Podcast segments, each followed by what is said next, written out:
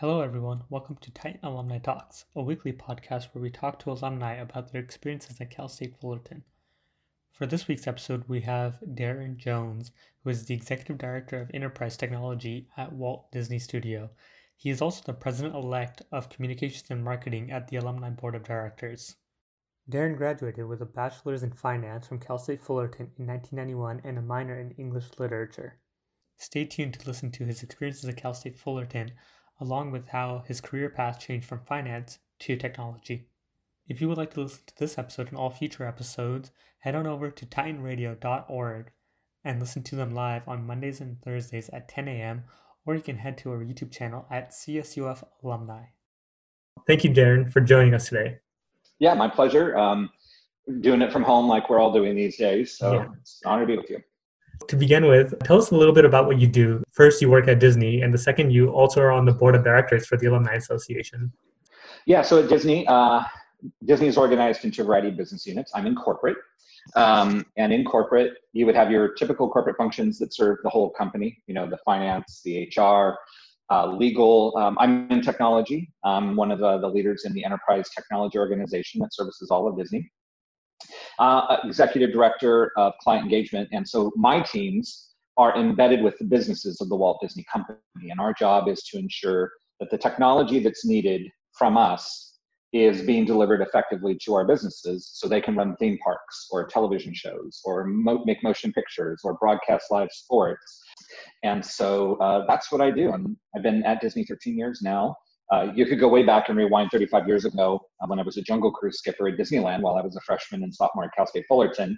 Uh, so I have a long history at Disney, 13 years as a professional, couple years for fun way back when I was a, a, an early Titan, uh, and then long gaps in between where I did a lot of other things with a lot of other different companies. Was Disney like an end goal for you? Did you just start working there and think, mm, maybe this is something I want to do professional? It was an end goal. If you were to go back to um, my yearbook from um, 1986, Yucca Valley High School, where I grew up in the high deserts above Yucca Valley, um, right, they'll often ask seniors, what do you, you know, where will you be 10 years from now? And in my yearbook, it said 10 years from now, I'll be the president of Disneyland.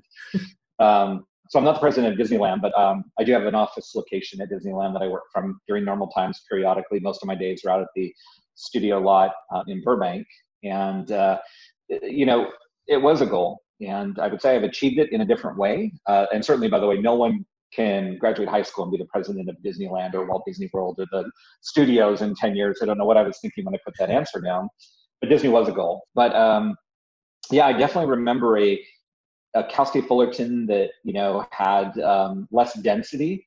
Mihaylo was really, you know, it's a transformative building and it's, it's amazing when we just went from the Cal State Fullerton School of Business to the Mihaylo School of Business after I had graduated. But I love that you know we have a marquee a marquee building that the school can call home. Um, and you know that if you look at the uh, performing arts, right? We now have, you know a marquee performing arts facility. We've developed some marquee facilities over the years. I miss the green space. I miss where the elephant races were held, but it's important that we continue to get the kind of facilities that make uh, you know everything that Titans need you know come to reality. Mm-hmm. Were the elephant races happening back then? Yeah, I was at the tail end of it. Uh, so yeah, I did actually see elephant races. Um, you can now look back and say probably wasn't super humane, which is probably why like why live traveling zoos and things like that have largely started to disappear. Uh, but it was a pretty amazing tradition. In fact, when I got there in 1986, the Olympics, uh, you know, uh, uh, Olympic events had occurred at Cal State Fullerton two years before in 1984. And so on the pavement of the campus when I got there two years after the 84 Olympics, you could still see the 84 Olympics symbols that had been painted onto the sidewalks, particularly around the gym. And uh, so it was kind of interesting, right? I was there in, in some interesting transition times, coming off the Olympics. Um, you know, Cal State Fullerton had really, you know, made a name for itself in baseball and had, uh, you know, produced, started to produce some really great basketball players. When I was there, Cedric Ceballos was there, for example, right? Made his way very well into the NBA. And the school was, you know, in a sense on the rise. It was, it was a cool time to, to be there in, in the mid 80s. The campus is transforming and you're still a part of it since you're on the alumni board of directors. So tell me a little bit more about that. Yeah, I'm the incoming president, so I will uh, be taking the reins uh, soon. Uh, and you know, really, our job at the Alumni Association is to connect the nearly 300,000 Titan alumni that um, you know we're all very proud of, and to connect them to the university. and we're going through a bit of a transformation that way. But here's the strength of, of our alumni base 80% of our alumni, of our almost 300,000 alumni, live within 100 miles of the campus. In other words, it's very, very feasible for our alumni to come be a part of homecoming, night of the pachyderm, concert under the stars, to come and volunteer, or as alumni speak to classes, or to be a mentor. And so, what we're really trying to do is gear the Alumni Association not only for the events that are fun and, and build, you know, um, memories but it's also to really make sure that our alumni know how they can still be of service or be of service to the current cohort of about 40,000 active students. Um, and so we're really pivoting uh, the Alumni Association over the next couple of years to provide a lot of on-campus services and to connect the wisdom of the 300,000 titans out there that have come before the current generation uh, to provide services, you know, help select a major, help to prepare for interviews. How do you find an internship, right? The economy right now is hurting and will hurt, you know, probably for several years. So how can the alumni help Titans still find their path forward in a difficult economy? Many of us graduated in difficult economies. I graduated in 91. We were in a recession then. Uh, and a lot of us had to kind of accept maybe a little bit less than our dreams initially. Um, but you know, one thing Titans have is perseverance and, and grit. And if you keep that going, when the economy starts to restore, Titans are some of the first that get back out there and really start to help to you know bring things back, bring innovation, bring passion. So you know we're really just we have a great board, we have great professional leadership. You know the professional staff of the Alumni Association. It's just our our hope that over the next few years we can just be profoundly important to current students, but still hold those marquee events that bring Titans of all generations together. Mm-hmm. So we have that wisdom from alumni who are, and you get every walks of field with so many alumni from Cal State Fullerton. You're bound to find someone who has had a similar experience to you, or a mm-hmm. couple that have hit the strong points of what you're going through. So it's great to have that advice, and especially how you're saying that we're gonna hit, we might hit a recession now, and then there are alumni who graduated in uh, 2008, they graduated in 1991. So yeah. all these key areas where if we're going through it right now, then maybe we could get that advice from them yeah, yeah, you're right. I mean, we've had a couple generations of Titans that have been born uh, and graduate. I'm sorry, graduated in these times. You, you, can even go back though. You know, the the crop of Titans that graduated about a decade before me, uh, thereabouts, or or maybe we're at Cal State Fullerton a decade before I joined as a freshman in 1986. There was also other turmoil, right? The Vietnam War was ending at that time, and um, and then of course we we had you know Desert Storm and things like that, right? So there is, in a sense, there's always something in our lives that presents the possibility of disruption. You know, war, economic calamity, um, this, a pandemic. You know, all of us. I mean, there's so many of us, right? And the school's been around since 1957. There's a lot of wisdom out there from from fellow Titans. And so you bring up a great point. You know, it, it's up for us, the Titans of uh, now um, that came, you know, generations uh, from those that are there now. I'm sorry. Uh, we owe them a lot to try to help um, help them find and develop their path forward. So we're going to do it. That's one of the main goals I have for the Alumni Association. And it's a domino effect where if we get assisted by the alumni, then for the further generations, you know, maybe in the next 20, 30 years, we can also give back to our association.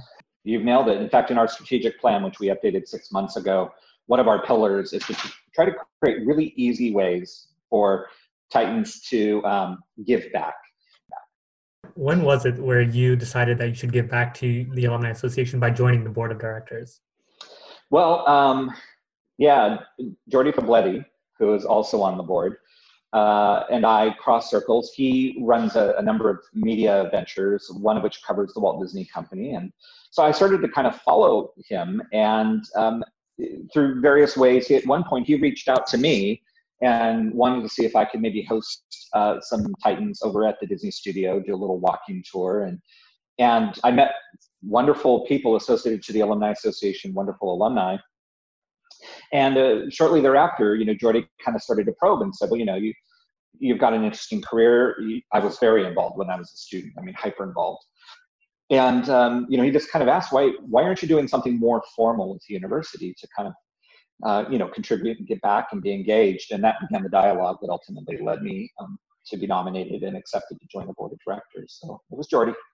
He's phenomenal at that, and uh, you know, so he was uh, such a great pathway to you know becoming a part of the alumni association, and I just you know really am thankful for him for opening that pathway for me.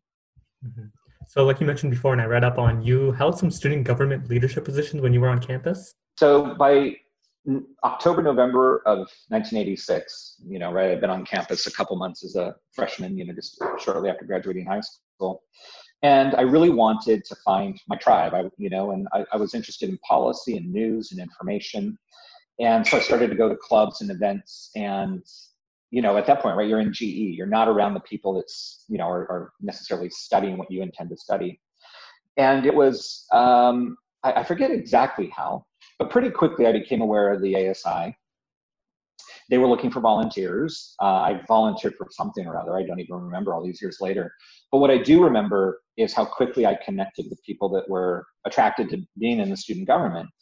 People who believed the world could be better, that policy was a part of it, or funding priorities were a part of it. Um, and you know, we we just all had such impassioned views on trying to make things in the world great we believe universities were very powerful forms of making the world better. And so I just found my tribe 90, 120 days from freshman year on, and I stayed involved with student government all the way through. Top level position I ever held was VP of Finance um, in 90 and 91. Um, and that was a really critical period. That's when we built the first expansion of the student union, uh, right? The building just went through its second expansion not that long ago. But the first expansion added the uh, event center, added a lot of additional meeting space, added more um, student office, uh, uh, sorry, student club offices. And so, uh, you know, I was deeply involved in that planning. How are we going to finance it? Uh, things like that. So it was pretty cool to have, you know, ended my student government years with that kind of role in the student government. But it was a five-year journey. I was at State College in five years. I was involved in student government all five years. So tell me a little bit about your finance bachelor's and your minor in English lit. Where did that passion come from to studying those two fields? Sure. And this is confession time. So I came in really thinking, you know, uh, I was actually going to double bachelor. I was going to double bachelor, business and English literature. And my grand plan was I was going to write the next great American novel or two, but I was going to be very business savvy and like run my own publishing company and all that, right? I was going to combine the two and then the thing that happened is reality, right?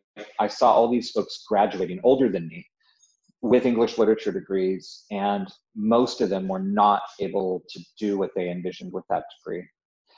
And some of them intended, right, to become English teachers, for example, single subject credential high school teacher. Others wanted to move on and become college professors, but most wanted to write, right? They wanted to make a living at writing, and and and that wasn't journalistic writing, right? Otherwise, they would have been in the School of Comms. And I looked at this and said, well, you know, I still have this passion for literature. Um, but the reality is I'm probably not going to get a career at it. And so, you know, I, I stuck with the business side and I moved my English lit down to a minor so that I could still have exposure to the amazing faculty and the stories, those in the classroom with me and their interpretation of literature and what we were all collectively not only reading, but we, we were writing. And so it was sort of an admission that there's a reality in college education, right? You just sometimes have to recognize that if you're very fortunate, you don't really care about work, you don't have to pay for your college, and you just want to study whatever the heck you want to study, okay? But most of us need this degree to help to fulfill a lot of our dreams. And so I found a new balance and I just moved the English down to a minor and it all worked out great. Um, and that's how it came about. And now here's where the confession time also comes in. I, I worked finance for the first decade of my career. I liked it. I found out I didn't love it. And so I made a mid-career switch about a decade in and actually moved into technology by happen chance, not by design, not by plan. Uh, when I was working on my MBA, um, I was doing a part-time MBA program. I was doing consulting work and somehow in a crazy way landed in technology. And boy, am I glad that I did. I love it absolutely love it.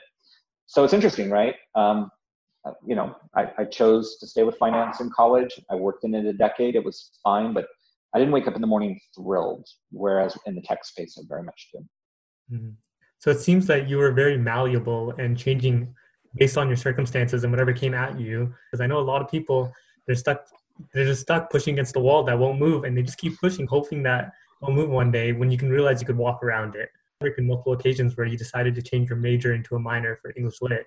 And then you also decided that finance maybe wasn't for you and moving to the tech field yeah, I mean, I think a good trait, you know, there's a an interesting balance. Everyone finds their own balance between tenacity, like I'm going to achieve my goal exactly as I stated it, and anything that is less than that is a compromise, and I will not compromise on my dreams and my future. It sounds really romantic, right? That's the kind of thing you'd write a novel about. But human lives are different than that, and we live in a society that is not, you know, our design, right? We are part of an ecosystem of things that are possible and easy and and possible but very hard and and all those shades in between. Um, I, I, really encourage people this is one of the life wisdoms you know a titan who's been around a while you know really say yes. Say yes to opportunity. That's the most important thing i have ever seen anybody do whether it's when they're in college recently graduated mid-career saying yes to opportunity even opportunity that you're not quite certain is exactly right but part of life's journey is to live, right? Not to be in some box and stay in that box and protect your safety, protect your safe space. Part of it is to, you know, experience everything. And, you know, one of the joys of living in the United States is how many opportunities you get in any given time. And yet, most people, kind of including me when I was younger, frankly, I walked right past opportunity after opportunity after opportunity because in my head I had designed what was coming to me what I was going to achieve and nothing was going to stop me. And then I, I, I saw some other people who, frankly, I didn't think they had it together. And then I kind of realized, like, wow, they're getting further and faster, further than I'm getting, and they're getting there faster than I could have ever envisioned. And what was different? And when I really dissected what was different, it was just that attitude of yes, opportunities, including ones that were left left field, unusual, almost didn't make sense. They said yes to. And if it didn't work out great. They recalibrated a year later and went back in another direction, but they were unafraid to, you know, say yes to opportunity. And um, I started to embrace that, and now I very much preach it. now, time for the quick fire questions. Apple Music or Spotify? Ah, well, for me, it's Apple Music. Not because necessarily it's a better product, but because when you're in the Apple ecosystem, it's just uh, easier to pick up Apple. So uh, both are great cats or dogs? Oh, well, I have both. I have three dogs and four cats, um, but overall, dogs. Um, okay. Uh, waffles or pancakes? Uh, waffles because uh, they hold syrup better in the ridges, and um, I'm a syrup guy. Man, not a single one that I would choose. uh, let's get one more. Your favorite place to nap on campus? Oh, easy. That was the Arboretum. Um, I would go into the Arboretum there were some benches that had a little bit of sunlight, but we're also sort of that sunlight was broken up by the trees. Peaceful, quiet nature, great place to collect your thoughts, catch a snooze, um, and then you know you walk right out of the arboretum, right back into the heart of the campus, and you, you get back to studying or doing a group project. Um, it was arboretum for sure. And then I assume that's your favorite place on campus to be. Actually, I would say the Titan Student Union okay. is my overall favorite place because I just loved, you know, the collection of everybody coming in and out, and especially as you get past your freshman year and you get to know more people, you know, you get into that spontaneity of just like, hey, you know, you're running into people, and uh, you know, you're starting to build your community, and, and the Student Union was the best place to do that. And that was like before all the renovations that happened, and now there's just yeah. so, the bottom floor, the top floor and all the Starbucks that are in it, and then just the yeah. floor that's in it. Everyone's coming in and out constantly. Yeah, it's become a heck of a hub. I love it. Mm-hmm. So now we're gonna get into some advice. Let's see, uh, students who are thinking of getting a minor, but maybe they're not sure if they want to spend an extra year on campus. Yeah, if you're gonna get a minor, um, you have to answer two questions. Are you doing it for career? And in a number of cases, it can make great sense. So, for example, let's say you're a marketing major but so much of marketing is driven by microeconomics, right? Price elasticity, those decisions that individuals make at, a micro level, an individual level, maybe a family level on what they're going to spend their money on. I, I think that's a great pairing, and that that's a really good reason to stay an extra year to get an actual benefit academically that will help your career. I want to be realistic. I don't want people to take on extra debt or delay the beginning of their career. If you're going to get a minor, for personal development, you know, right? Kind of like what English literature had become to me with the minor. I'd recommend you do it as an evening class and just take one evening class at a time and have no disruption. So now instead of maybe one extra year to get that minor, maybe you're going three extra years and you're just taking one class a night on a Tuesday or a Thursday or whatever. But I, I think uh, if it's related to your career, your marketability, I would stay that extra fifth year and bang it out fast. If you're doing it for personal growth and development, do it as evening classes. Take longer even than an extra year. Students who are in finance, what advice would you give to those students who are maybe uh, deciding where to go, maybe where to get an internship? Yeah, um, you know, it's interesting. Banking has transformed so much. Um, accounting has transformed. Finance has transformed. Here's the thing don't look, in my opinion, don't always look. In fact, don't even look first at proper financial institutions. Every single organization and company needs finance and accounting in order to operate. And so I would really go and focus on that. Go focus on those companies that really need um, that kind of capability and skill to operate manufacturing, technology, science, engineering, real estate. Do that. Did you ever think about changing your major? Yeah, finance was always there, so that um, that didn't change. What was interesting is when I went to go get my MBA, which I did up in Michigan, I did it in marketing, uh, which was great. I mean, I loved marketing, no issues there. Uh, like I said, I, I ended up in technology even after all of that. I think during undergrad, no, um, finance is the major, um, as one of the majors was was always in the um, in the in the in the picture the marketing MBA probably should have not been that. I probably should have gone into tech at that time. I just um, I wasn't brave enough to make such a huge jump at that point. Ten years after graduating, that's why I can kind of give the advice I give now about saying yes to opportunities, saying yes to change, because um, I think it delayed me a bit from what I could have done. Uh, I still love my, my, marketing background. I do use it. Um, you know, when, when you are at a leadership level in a, in a major company like Disney, one of the largest companies on earth for sure. Um, you use marketing skills to persuade and to build compelling business cases. I mean, marketing is still part of my life, if you will. It's just not my profession, if you will. But um, no, undergrad, no. I, it, it was just the, what I talked about earlier with English literature. Um, I think my MBA was maybe the wrong choice. Okay. So it's maybe like deciding what fits and what doesn't, maybe just trying different things out. And if it sticks with you, then maybe it's where your actual passion is. Right. Seven billion people all around the world. We're kind of all stuck at home. So I want to just take advantage and just trying to be as good as you can. There's excuse for nowadays where a lot of times I would hear, I don't have the time. I'm busy with this. I'm busy with that. Most people are stuck at home right now without much to do. So they are. Um, you know, I normally would commute into the studio every day via the Metrolink, right, which is very productive time. I mean, I, I, make a quick drive down to, I live here in Fullerton, I make a quick drive down to the Fullerton Metrolink station. I board a train, and the train does the driving for me until I get up to Burbank, and then I quick quickly catch a shuttle and head off to the studio, and repeat it in the evening. I've been trained, in a sense, to have that free time every day, but I realize too there's a bit of inefficiency in that time, right? Because you're coming to train stops and you know people are coming in sitting down next to you and all that. You get a little distracted. It's kind of interesting. Um, now I realize, gosh, commuting, even really effective commuting like I do on the Metrolink, far better than doing the drive. The drive is, you know, ridiculously stupid to try to do that as a drive every day. Um, I'm even more efficient now than ever because I have no latency in my day. If I decide, hey, I've got five more minutes between my next conference call, I can quickly go and do a load of laundry or I can quickly actually scan a journal that I wanted to just sort of catch the highlights on.